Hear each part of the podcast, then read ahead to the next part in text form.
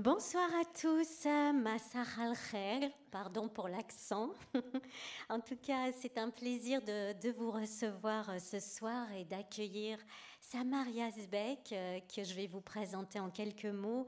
Elle est journaliste, essayiste et écrivain. Elle voit le jour à Jableh en Syrie en mille neuf cent soixante-dix. Après des études de littérature arabe, elle devient journaliste, notamment Al-Khayad, scénariste de films, euh, notamment sur les droits des femmes arabes, et très engagée. Elle défend la liberté d'expression et les droits de l'homme. Une position qui ne plaît guère au régime syrien, et euh, qui l'a forcé euh, bah, à la fois à être emprisonnée, avoir dû euh, emprunter le chemin de l'exil. Mais loin de se taire, elle a créé l'O N G Women for Development. Elle a publié plusieurs essais et romans. Et nous, en France, on a pu la découvrir ici avec Feu croisé, journaliste de la révolu- journal pardon, de la Révolution syrienne, une, Un parfum de cannelle, Les portes du néant, La marcheuse, dix-neuf femmes, les Syriennes racontent. Et aujourd'hui, nous allons aborder ensemble son nouveau roman très poétique qui s'appelle La demeure du vent, aux éditions Stock. Il euh, ressemble par moments à un conte très métaphorique, vous allez le voir. Il a été traduit par Khaled Osman et Ola Mehanna. Il nous présente un jeune soldat syrien qui s'appelle Ali, qui gît au pied d'un chêne. Enchaîné à sa douleur, il tente d'y échapper en revisitant un passé paisible et détruit par la guerre, au sein d'un pays qui est déchiré et où la barbarie des hommes s'oppose à l'harmonie de la nature. Alors, euh, j'ai oublié de dire que vous êtes aussi euh, membre de la Royal Society of Literature. Et justement, pour vous faire découvrir cette langue et cette poésie de Samar Yazbek, je vais vous lire un petit extrait de son roman.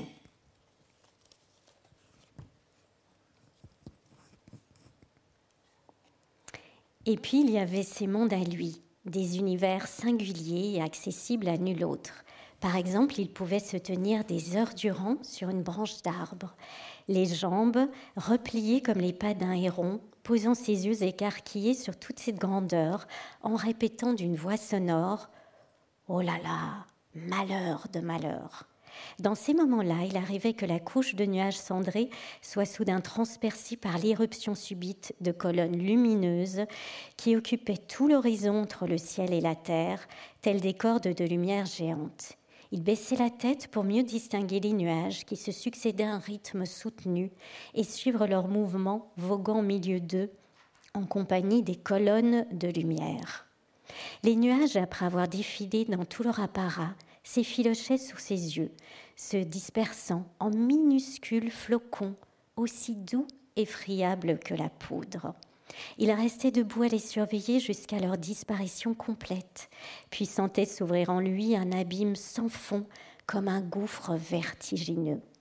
Il ignorait si ce gouffre était creusé par la joie, la frayeur ou la stupéfaction, à moins qu'il ne s'agisse de toute autre chose, mais quoi ? Il redescendait de sa branche et se mettait à marcher en titubant, ébloui par la lumière. On aurait dit qu'il faisait lui-même partie de ces traînes sur le point de s'effilocher.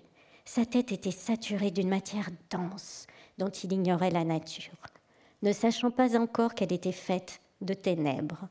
L'expérience de ces moments lui avait appris que tout ce qui l'entourait était voué à refluer et disparaître, à l'instar de ces nuages géants. Ce reflux, il le ressentait en son fort intérieur et l'interprétait comme une manœuvre des nuages pour l'obliger à leur rassembler. Bonsoir Samar Yazbek, et merci d'être avec nous. Bonsoir, merci.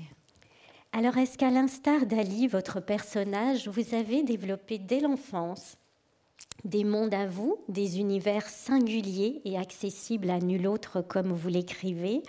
Et est-ce que c'est grâce à la lecture qu'est né cet imaginaire en vous? Bonsoir. C'est ma première fois ici. Je vais parler en français. J'ai peur. Si j'ai compris votre question, parce qu'il a refusé de me donner les questions avant. J'ai insisté, mais il a refusé.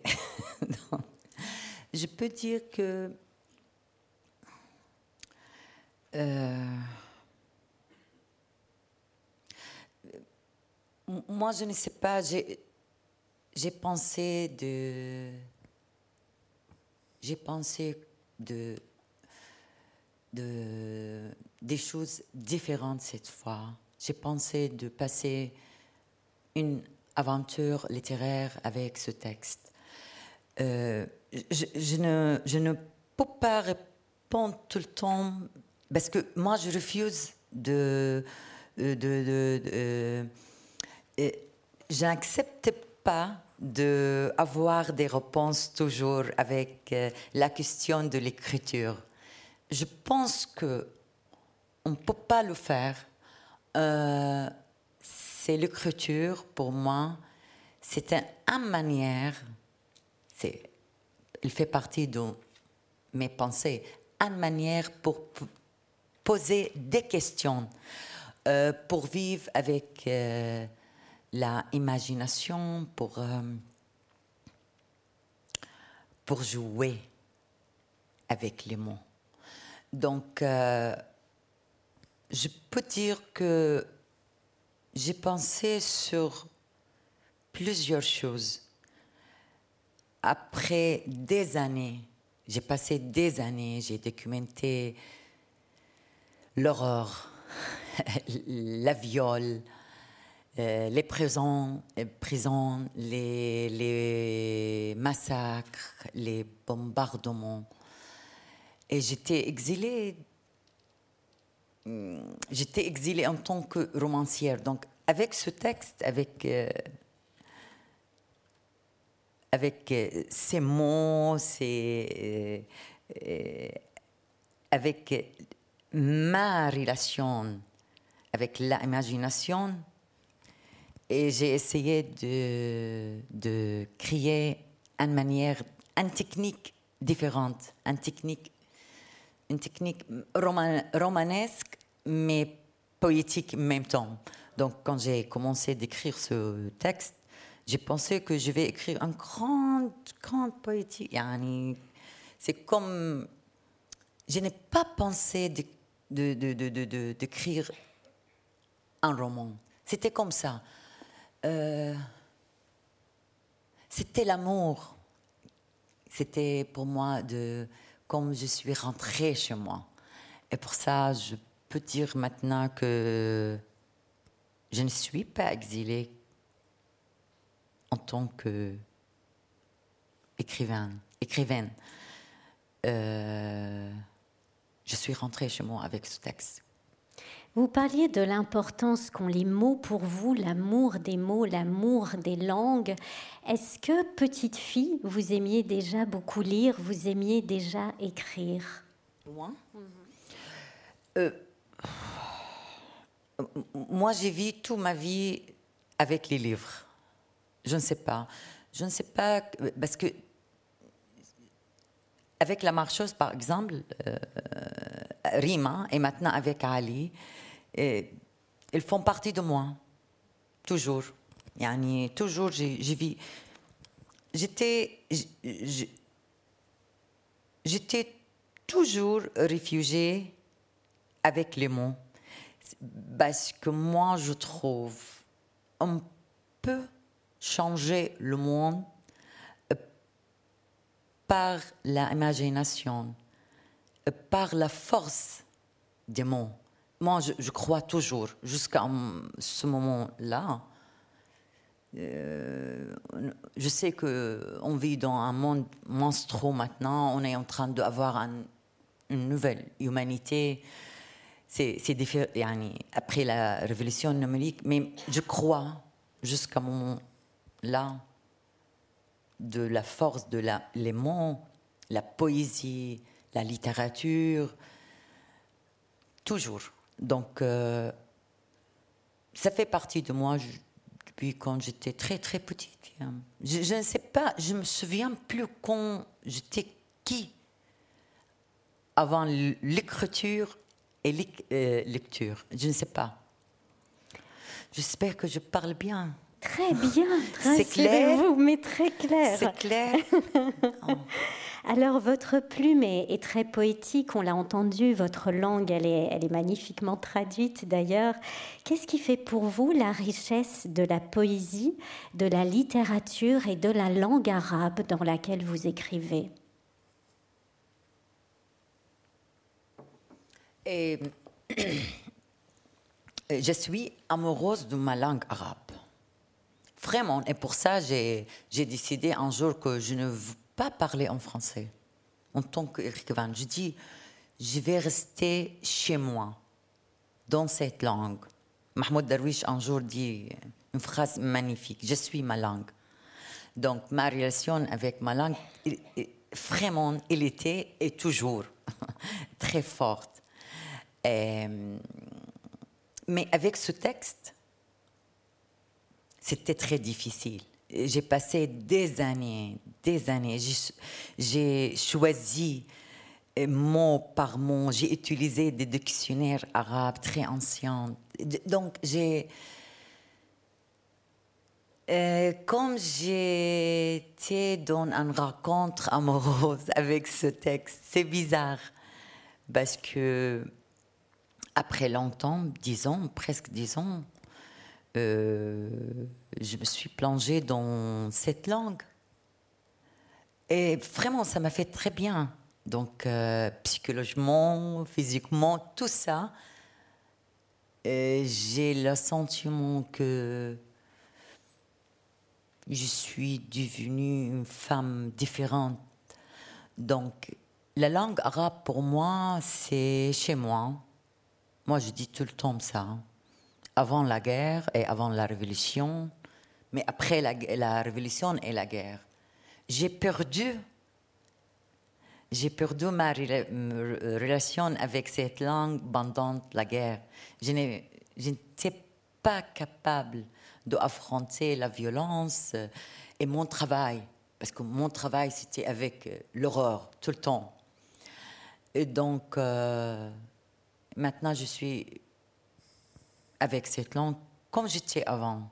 Je peux dire que euh, je ne peux pas dire c'est moi, ma langue, et ma langue c'est moi. Non, je dis autre chose. Parce que vraiment maintenant, quand j'ai commencé de parler en français, euh, j'ai commencé à dire, fais attention, tu ne plies pas ta, ta langue. Donc, je dis... Euh, c'est chez moi, c'est mon pays, la langue arabe. Et j'adore ce pays. Vous disiez que, que l'écriture de ce livre vous a transformée en tant que femme. Quelle femme vous êtes devenue maintenant? C'est difficile, hein de, je, je dois répondre. Il est difficile, hein hmm.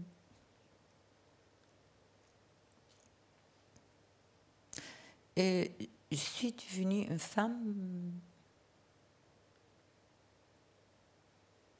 très solitaire, très solitaire. Et l'écriture, c'est très solitaire aussi. Mais c'était comme ça tout le temps, mais j'étais très intéressée avec beaucoup de questions, avec pour mon travail, pas en tant que romancière, non, mais avec autre activité. J'étais intéressée sur la question de pardon et la violence et la, la limite entre une victime et un bourreau. Et en même temps, et ça m'a... Et avec tout ça, c'était comme un... J'ai vécu dans plusieurs planètes. Je suis une femme multiple, j'ai plusieurs identités. Donc... Euh...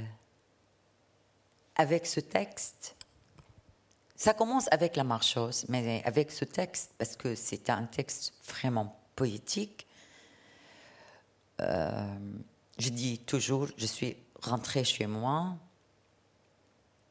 et avec la guerre, euh, je suis devenue une femme solitaire. Oui, solitaire, mais... dans une manière différente. Dans ce roman, justement, il y a, il y a un personnage qui est la mère d'Ali, cette femme. Elle est analphabète, mais il y a une autre femme qui était présente, qui détient les clés du savoir. Elle s'appelle la rouquine, parce qu'on est un petit peu comme dans un conte dans, dans ce livre. Euh, pourquoi est-ce que cette femme, la rouquine, qui lisait des livres et avait suivi l'enseignement de grands savants religieux, est comparable à une sorcière ? Pourquoi une femme qui détient le savoir peut être une sorcière ? euh... C'est ma manière de révolter dans un texte littéraire et poétique, parce que c'est interdit pour euh, cette communauté d'avoir des, des, des secrets religieux. Donc, euh, j'ai créé ce personnage. C'est... Je rêve tout le temps. Je rêve des choses, des petites choses, comme on est.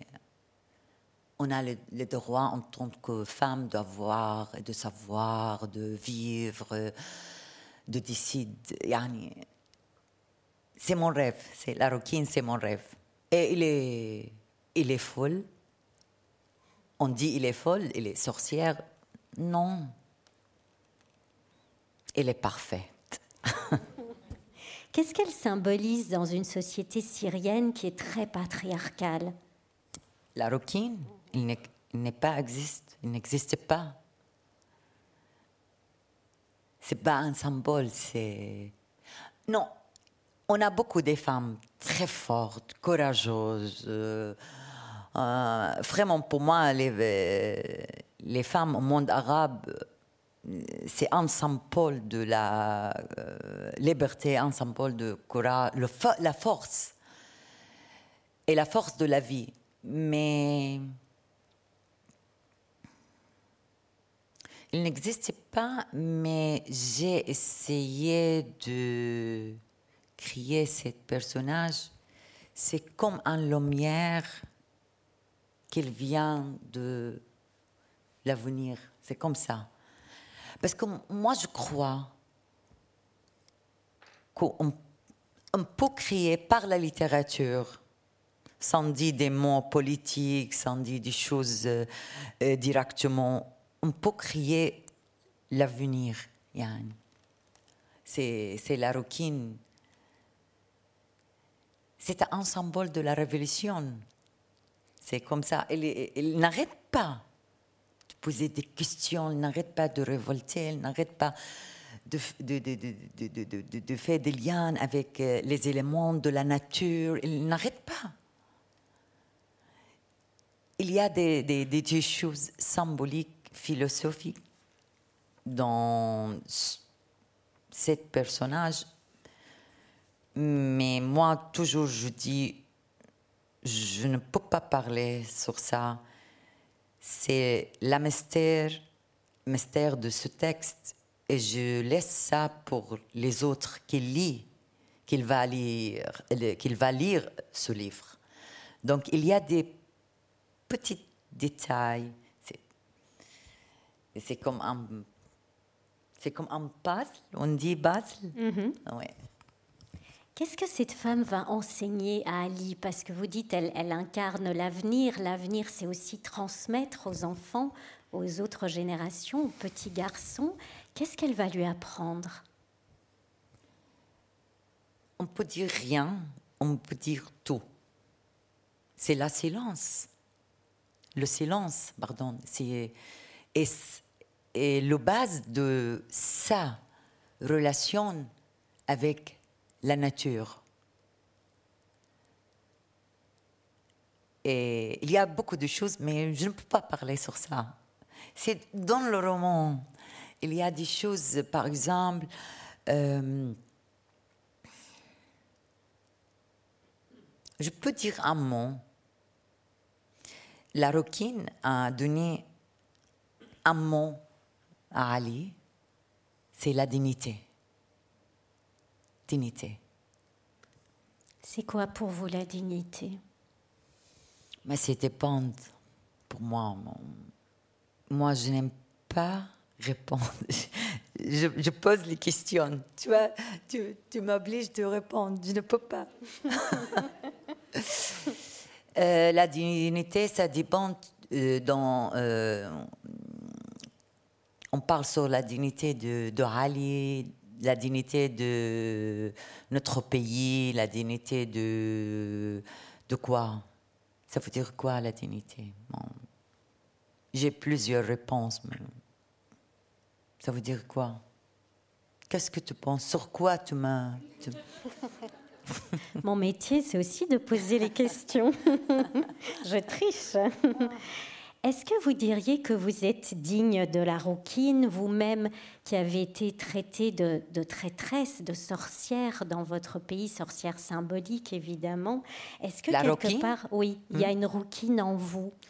Non, moi, j'étais toujours une grande sorcière. Non, mais vraiment, dans ma société, euh, dans un milieu culturel, euh, euh, toujours. Mais, mais la rouquine, plus sage que moi. Moi, j'étais très, très révolutionnaire. Très. Et vous l'êtes encore. Oui. Mais dans autre manière. Ouais. C'était quoi depuis toujours votre refuge intérieur? À part la langue, à part l'imaginaire, c'est quoi votre refuge intérieur? La peur. J'ai peur. C'est... Je vis dans... C'est pas un refuge, mais je vis dans la peur. Est-ce que c'est cette peur et le fait aussi d'avoir connu la prison que vous créez toujours des personnages qui sont prisonniers de quelque chose? Mais je n'étais pas en prison. J'étais, j'ai passé quelques heures. Ça, jamais. Non, je ne peux pas dire j'étais prisonnier. Non, pas du tout. Euh, mes personnages prisonniers, oui, mais non aussi. Mais on peut être prisonnier de soi-même ou d'un pays. Oui, mais révolte, Ali, dans sa manière. Révolte. Prisonnier, oui. Mais libre, oui. Et même quand il est prisonnier de son corps parce qu'il ne peut plus bouger, il reste libre dans sa tête. Euh, mais c'est autre chose. C'est la violence de la guerre. Il n'a pas bougé parce qu'il était blessé par un bombardement ami. Donc, euh, ce n'était pas exactement ensemble. C'était la réalité de la guerre, la pro, brola, brutalité de la guerre. Mais il bouge dans sa tête parce qu'il euh, a pris euh, petit à petit euh, connaissance de sa vie. Que c'est comme ça. On comprend. C'est, c'est, c'est, c'est, c'est, ce livre, c'est, c'est pas un texte. Euh, c'est, c'est la réalité. Vraiment, il est là parce que il est blessé. Il est en train de mourir. On ne sait pas. Peut-être. Il essaye, il essaye de de bouger un peu, de faire quelque chose. Il se souvient de sa vie, chapitre par chapitre, mais C'est la, c'est la réalité. Il est, il est, il essaie de, de, de se souvenir de sa vie euh, au sommet d'une montagne de la côte syrienne. Mais c'est un, un vrai sujet. C'est pas abstrait, on dit. Il est là parce que la guerre. La guerre qui existe, moi toujours je dis, la... on est toujours en guerre en Syrie. Tout le monde parle pas sur ça, mais on est toujours en guerre. On va en parler dans un instant, mais pour revenir à, à la force de la littérature aussi, l'écrivain haïtien Dany Laferrière soutient que dans une dictature, les poètes, les artistes, les enseignants et les journalistes sont plus dangereux que les opposants politiques. Pourquoi est-ce qu'on veut, euh, dans une dictature, faire taire ces gens-là? Pourquoi ils sont dangereux? Oui, ils sont dangereux parce que pour nous, en Syrie, Bachar al-Assad a essayé de dire que c'était, un, c'était une révolution islamique. Euh, si je peux dire ça directement, si je, je peux approfondir la réponse, parce que c'était, entre guillemets, nous ne sommes que des dinosaures maintenant, que tous les intellectuels, je ne sais pas. Euh, parce qu'on a un devoir de changer le, le monde. On a un rêve d'avoir la justice, la euh, justice, la liberté et la dignité. Donc, on a travaillé pour ça. Et pour ça, on était très dangereux pour ce système mafieux. Mafieux, on dit ? Mm-hmm, mafieux. En tant que journaliste ou, ou essayiste, vous vous décrivez justement comme une, une femme témoin. Vous dites que vous avez une mission, que vous avez ce rôle-là. De quoi est-ce que vous témoignez, y compris dans un roman comme celui-ci ? Ce n'est pas un témoin, parce que j'ai déjà témoigné. J'ai, j'ai, j'écris beaucoup des, des livres sur euh, documentaires sur, euh, avec les gens. Des, j'ai documenté beaucoup de, de, de, d'erreurs. J'ai déjà dit ça. C'est pas un témoin. Je ne sais pas. C'est un témoin, mais je ne peux pas dire que c'est un témoin.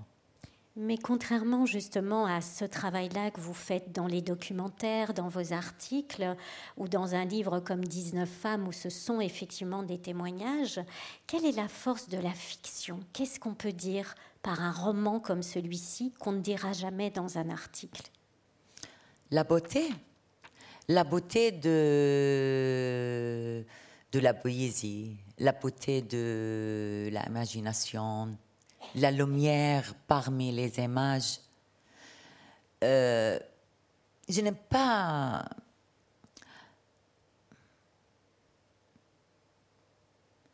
J'ai déjà dit ça. Euh, notre rôle en tant qu'écrivain, de, je pense, d'arrêter d'expliquer de, euh, des choses comme ça. C'est un. C'est un. C'est une chose mystérieuse, un petit peu bizarre. On n'est pas obligé de, de dire euh, oui ou non, et ça ou ça. On laisse, on crie pour les autres. Moi, si quelqu'un, une personne, une femme, un homme, me dit que j'ai lu ton livre et j'ai compris comme ça. Et l'autre, elle va peut-être dire autre chose. Et je vais avoir beaucoup de réponses. Et je vais dire, peut-être ça dit, euh, cet homme dit le contraire et cette femme. Mais je peux dire, il dit la vérité, tous. Ils disent la vérité, tous. Donc, avec la question d'un roman, avec la question de l'imagination, moi, toujours, je refuse de répondre. Et tu insistes, toi. Donc.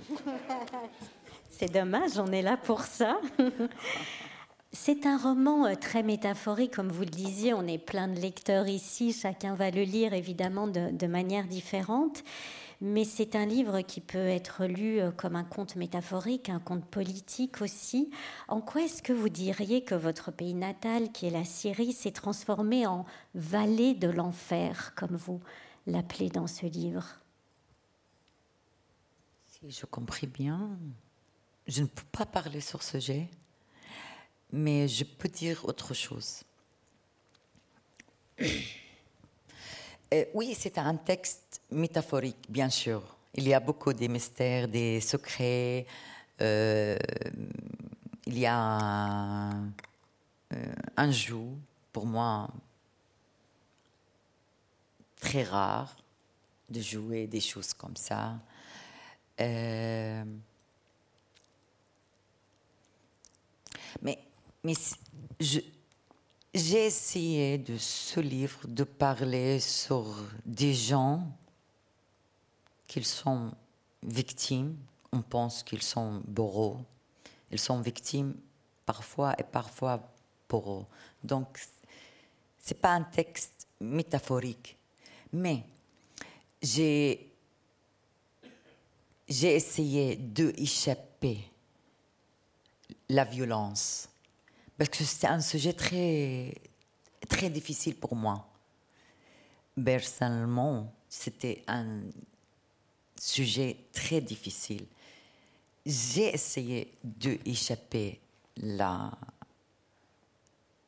brutalité de la réalité à travers la poésie.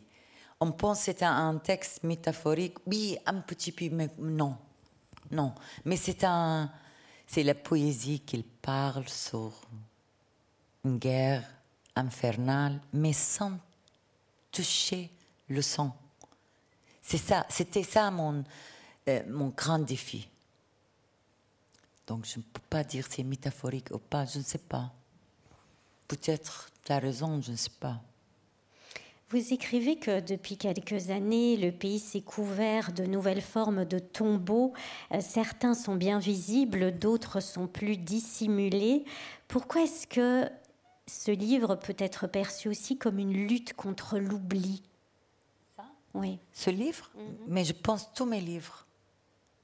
Je pense... Euh, euh, je ne sais pas, peut-être euh, si je... je me suis... trompée, je ne sais pas, mais j'étais très, très intéressée sur, ce, ce, ce, ce, sur la question de, de, de l'oubli. Euh, à, à travers Feu croisé, Les portes du néant, on, et dix-neuf femmes, même pas La marcheuse.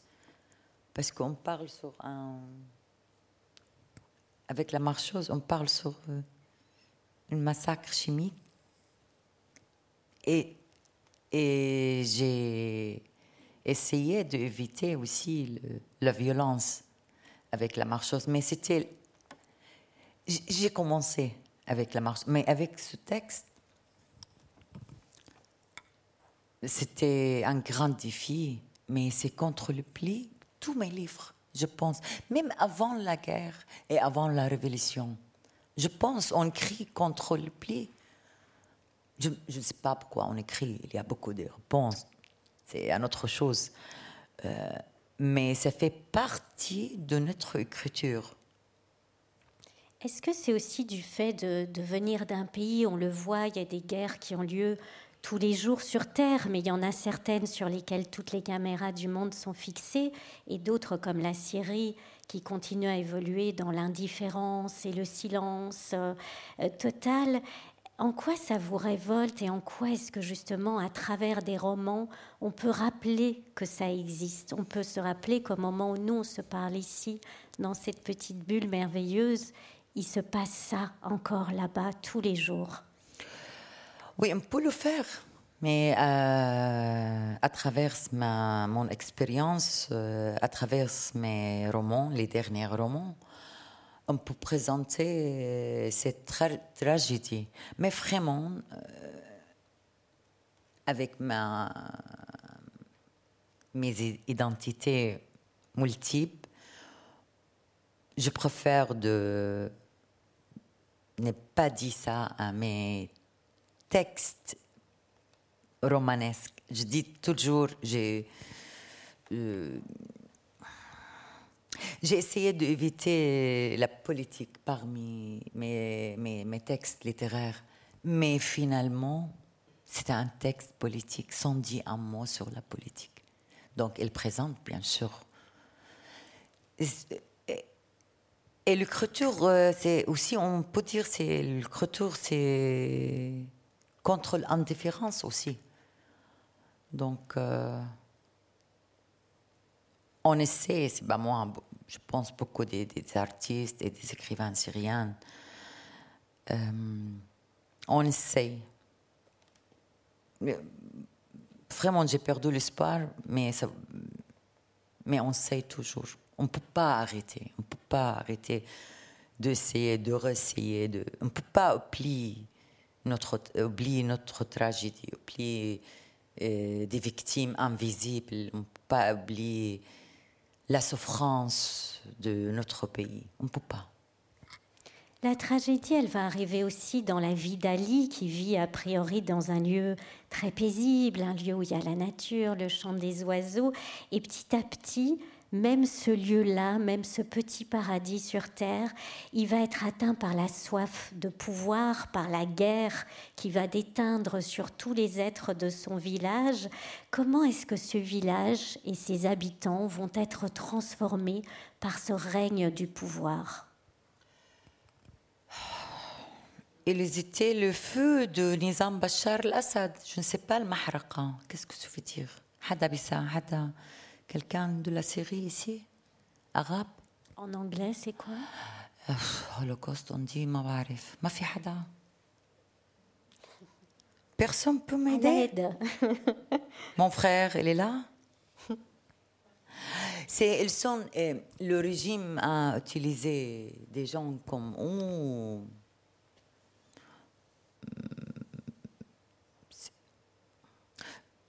vraiment, c'était une question assez compliquée pour moi.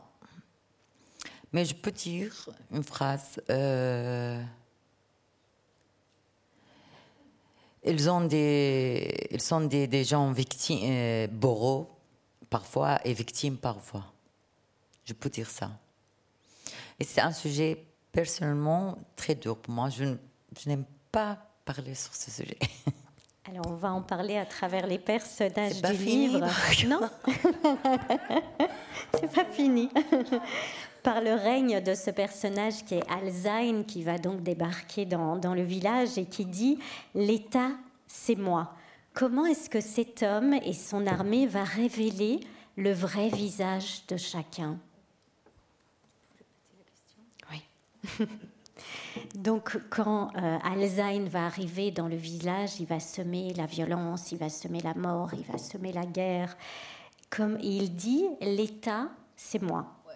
Comment est-ce que cet homme et son armée va révéler le vrai visage de chacun des habitants? La vraie nature de chacun, parfois révélée. Je ne sais pas qu'est-ce que ça veut dire révéler. Révéler, c'est to, to show. Ah, hala, shukran. Hala, lish ma sa'atini bil mahraqa? D'accord. Comment okay. est-ce que ça va montrer le vrai visage de chacun? Quand les êtres humains, ils sont confrontés tout d'un coup à une situation violente, à une guerre, à une situation extrême, à un incendie, tout d'un coup, on change de visage. Il y a des gens qui gardent leur visage comme ils sont. Il y a des gens qui révèlent un monstre en eux. Pourquoi est-ce que l'arrivée de cet homme dans ce village va montrer le vrai visage des gens? Mais on était en train de dire ça. C'est le peur de ces peuples. Le peur.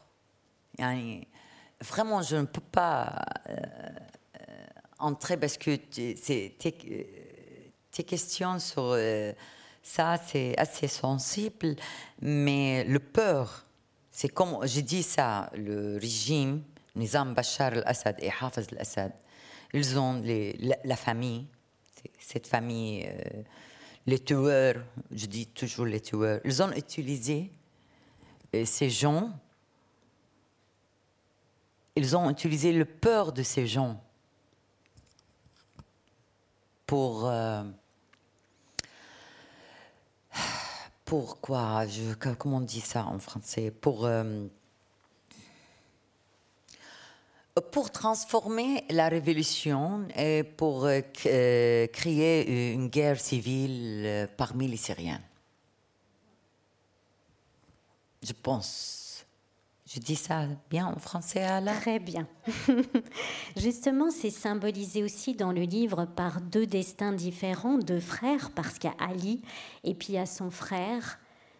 Comment est-ce que ces deux frères vont réagir différemment à une même situation? C'est pas différent, c'est la même chose. Son frère est mort et Ali est en train de mourir, je ne sais pas. C'est des... des, des... des, des milliers de jeunes hommes comme Ali et son frère. Ils ne sont que des, des, des comme,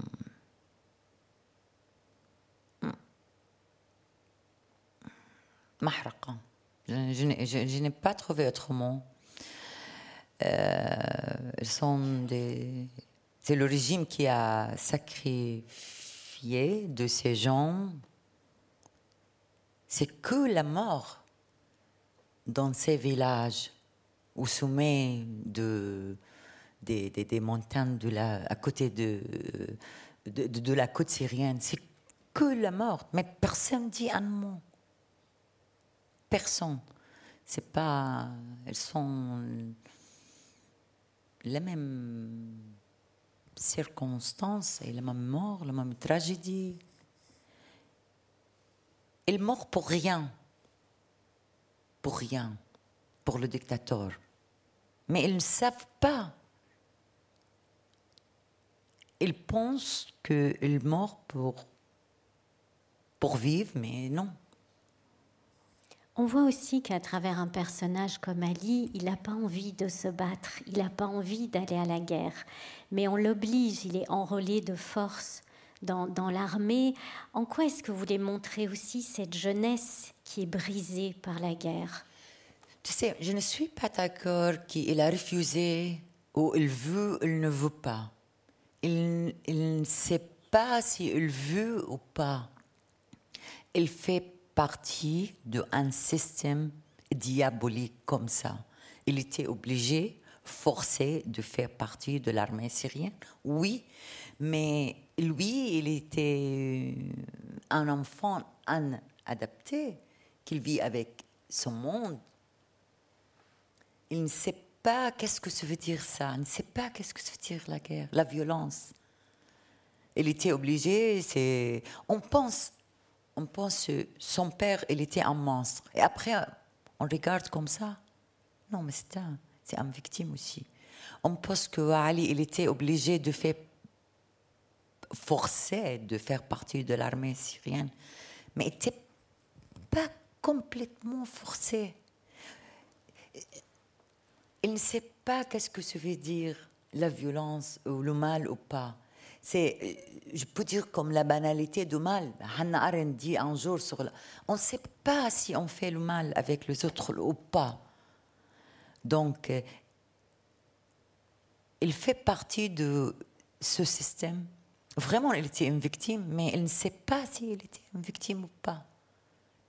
Il a vu son père qui il était forcé d'embrasser le, les... les les pieds de ce monsieur Dabet, le général, on dit. Donc, il n'arrive pas de quitter son père dans cet état. Donc, on, mais moi, je ne peux pas dire il, il était obligé ou pas. C'est notre vie, c'est la violence qu'il nous transforme tout le temps. Qu'il nous déchire, qu'il nous... Euh, même parmi nous, c'est pas, je ne parle pas, c'est juste... C'est une grande tragédie, la guerre en Syrie. C'est pas juste avec Ali ou avec euh, d'autres jeunes hommes. Même parmi nous, en tant que Syriens, on est assez déchirés. Donc on ne sait pas, on transforme, on ne sait pas. Il y a aussi un autre thème qui traverse ce livre et qui revient dans tous vos romans, c'est la survie. Jusqu'où il faut aller pour survivre? Oui, jusqu'à la fin. La force de la vie, on doit aller jusque, mais sans fin, au bout du monde, au monde, je ne sais pas. On peut, on peut pas arrêter de se battre pour vivre. On ne peut pas. C'est la force de la vie. Même moi, toujours, je, je dis, j'ai perdu l'espoir, mais en même temps, chaque jour, pour moi, depuis le matin jusqu'à le soir, c'est une un grande bataille. On doit continuer, on ne peut pas arrêter. Et c'est, c'est pour tout le monde, ce n'est pas pour les Syriens maintenant, mais pour nous, pour, en Syrie, des, des gens qui vivent en l'intérieur de la Syrie et l'extérieur de la Syrie, c'est... Notre histoire, c'est un tragédie, c'est un symbole pour beaucoup de choses. Et c'est très nécessaire pour nous de continuer. C'est très, très, très important. Et pour avoir l'espoir, pour dire que nous ne sommes pas tous, la humanité, c'est pas, nous ne sommes pas monstrueux. Tous, tous les gens, on ne peut pas dire ça. Et pour regarder... Euh, une idée noble, on dit noble, euh, noble, noble sur les êtres humains, on ne peut pas arrêter. Parce que je pense que nous sommes, nous sommes que des, des, des, des, des, des gens monstrueux, je pense. Et Ali se raccroche à quoi pour survivre? Accroche l'intérieur de lui, accroche Ali à créer un langage assez spécial. Peut-être, peut-être tu penses c'est, c'est bizarre de dire ça, mais c'est le silence en langage. Il se considère comme un arbre, il part avec un arbre, il part avec le, le soleil, le ciel, le vent, le nuage. Il quitte le monde, des, les, le monde des les, les êtres humains et, et, et il, a, il a créé un lien avec les éléments de la nature. Il était sans savoir ça, il était... Il a refusé l'existence de l'être humain. Il a refusé ça. Il a devenu un arbre et parfois un soleil. Parfois, il a il a créé ses, sa manière pour vivre en sécurité. On, tous, on a besoin de la sécurité. L'être humain, on, on est comme ça. Donc, il a créé euh, son propre langage. C'est, c'était le silence. Mais dans le silence, dans ce texte, dans le silence, il y a des mots aussi. C'était pour moi un jour aussi. La nature, est-ce qu'on peut dire que c'est un personnage dans ce livre? Oui. Oui, oui. Oui, moi j'ai une relation assez rare avec la nature. Où, où, où j'étais très intéressée les dernières années sur. Euh, je ne peux pas dire ça, c'est un cliché maintenant, mais. Oui, j'étais très intéressée sur la nature. Pourquoi elle vous parle? Elle vous parle? Elle vous parle. La nature, mm-hmm. Parce que. Pff, Euh, euh, parce qu'un arbre, c'est un, un être humain solitaire, on dit. C'est comme moi. On, on se contacte. On... Oui, j'ai, j'ai une relation assez rare avec euh, la nature. Surtout les arbres. Surtout. Et le vent, par exemple. Je parle avec le vent, moi, par exemple. Ou quand j'écris, yani. Ouais. Vous écrivez d'ailleurs que les arbres, au contraire des humains, sont simples. Ouais. Ils ne sont pas simples. Hein. On dit simples, j'ai dit simples, mais ils sont pas. Ils sont très compliqués, les arbres. Pourquoi? C'est une autre histoire. Tu vas trouver dans le livre. On a fini? Non. Non, je plaisante. Vous dites aussi des arbres, justement, parce qu'il y a ce chêne qui est très présent tout au long du livre, que les arbres sont des vigies, que c'est eux qui observent le monde, que c'est eux qui surveillent le monde. Pourquoi? Les arbres mm-hmm. Parce qu'ils ont des dignités assez rares, pour moi. Donc, pour moi, c'est un ensemble de vivre avec la dignité. Est-ce qu'un écrivain est aussi un arbre, un arbre qui observe? C'est des bandes, je ne sais pas. C'est quelqu'un, chacun, chacun à sa manière. Ça dépend. Mais peut-être, je pense que oui. Mais je n'ai pas le droit de dire oui, mais pff, je pense que oui. Et si vous, vous étiez un arbre, ce serait lequel? hmm. Un chêne. Parce que j'ai beaucoup de souvenirs de ma, mon village. Et toujours, toujours, j'ai pensé que un jour, je serais un arbre. Et les chênes, c'est comme l'écriture, c'est ce qui reste. Alors que le reste peut... Je ne sais pas. Je ne suis pas sûre de tout maintenant. Si l'écriture va rester, les arbres, les plantes, je ne sais pas. On dit je en regarde France... l'espoir parfois, mais je ne sais pas. Je ne sais pas si on dit comme ça en arabe, mais en français, on parle de la nature humaine. Qu'est-ce qui vous fascine? Qu'est-ce qui vous intéresse dans la nature humaine? Mais c'est un... une question très difficile.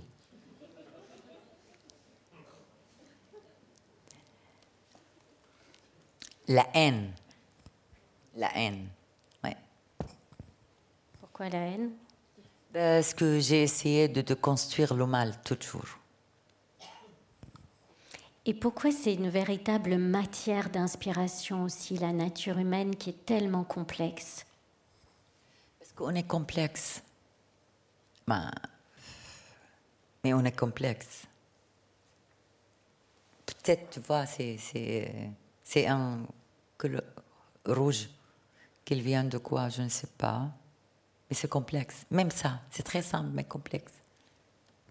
C'est une couleur de grenadier, c'est pour voir ouais. la vie. Oui, c'est, c'est complexe. Même si on... c'est vert, c'est complexe, tout ça. Si on peut analyser beaucoup de choses, c'est complexe. On peut comprendre la vie dans une manière... assez complexe pour améliorer la vie, pour approfondir la vie. On ne peut pas prendre des choses comme ça faciles. C'est un roman où, où il y a des choses très sombres, très tristes et graves par moments, mais c'est un moment où il y a aussi euh, un côté lumineux. Est-ce que, à travers ce livre, à travers ces personnages, vous nous rappelez aussi la fragilité et la préciosité de la vie? Oui. Oui, la fragilité, mais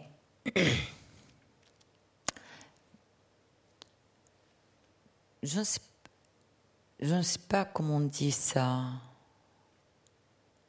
Mais moi, je Je vois la lumière partout, par des choses très simples. Quand je...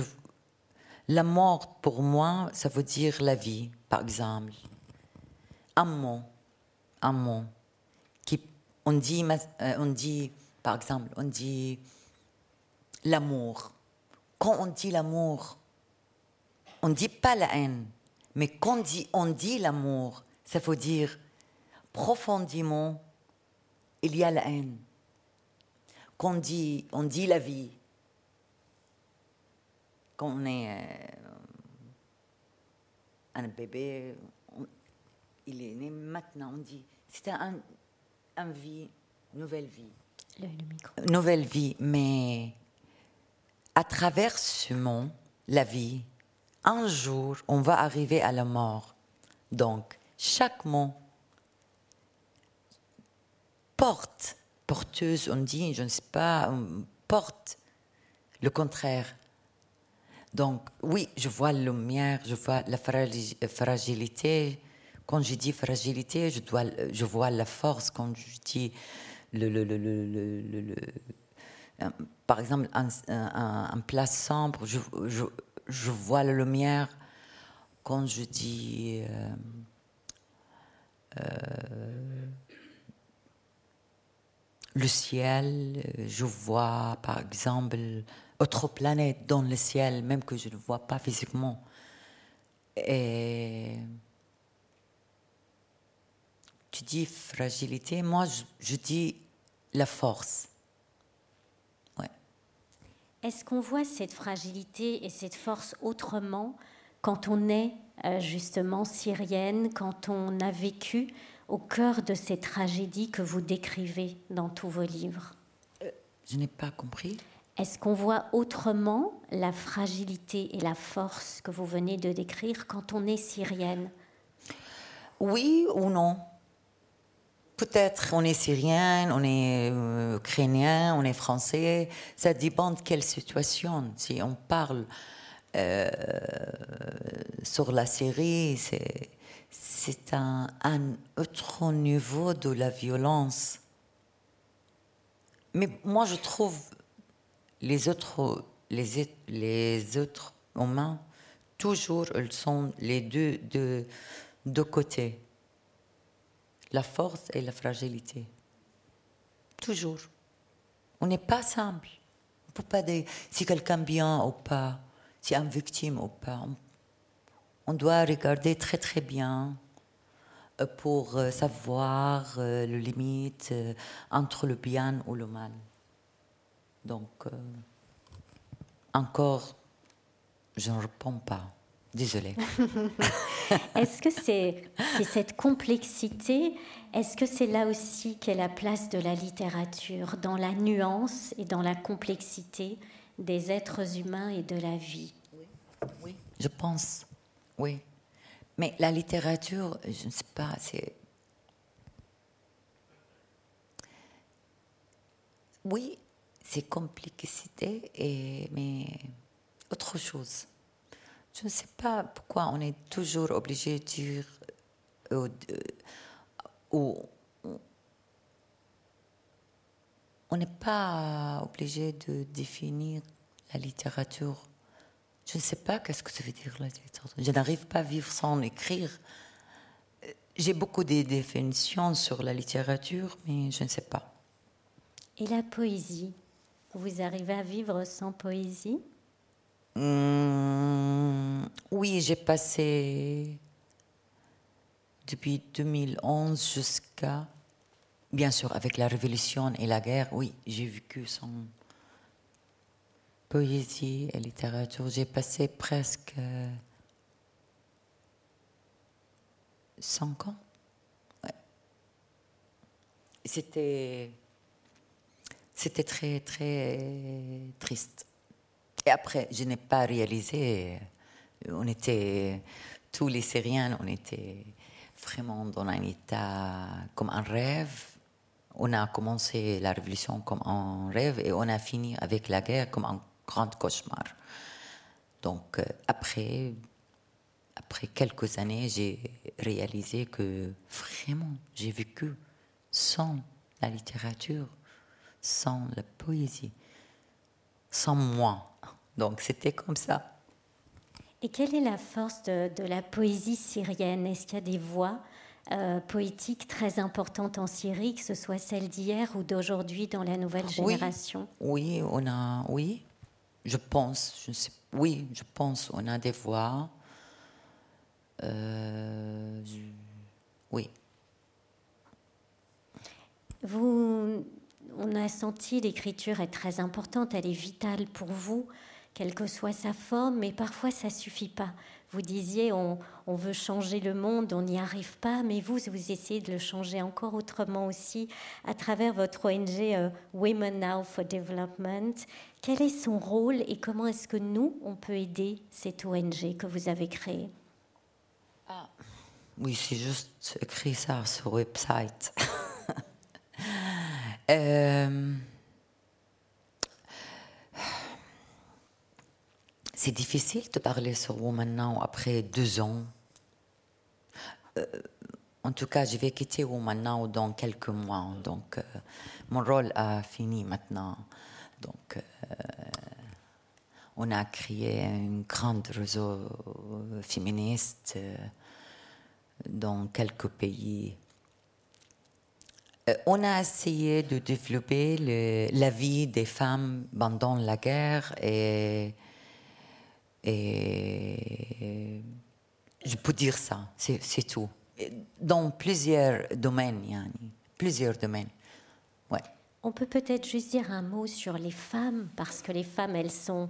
Souvent, elles apparaissent dans vos livres, elles sont très importantes. Vous avez consacré aussi ce livre aux dix-neuf femmes à qui vous donnez la parole. Il y a d'autres projets en cours pour le droit des femmes. Quelle est l'importance des femmes? Qu'est-ce que vous aimeriez transmettre sur la force des femmes syriennes?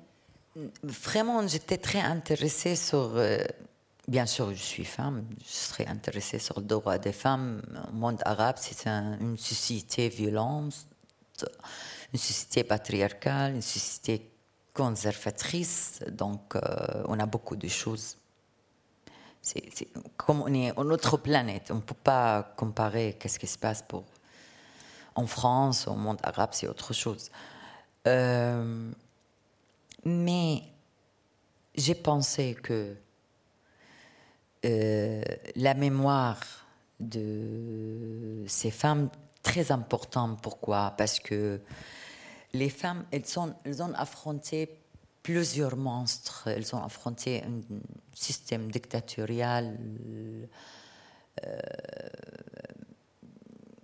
je ne sais pas comment on dit ça, fasciste.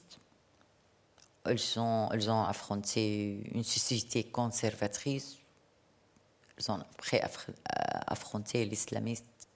Après, même... Et c'est ça, c'était, c'était le pire pour les femmes.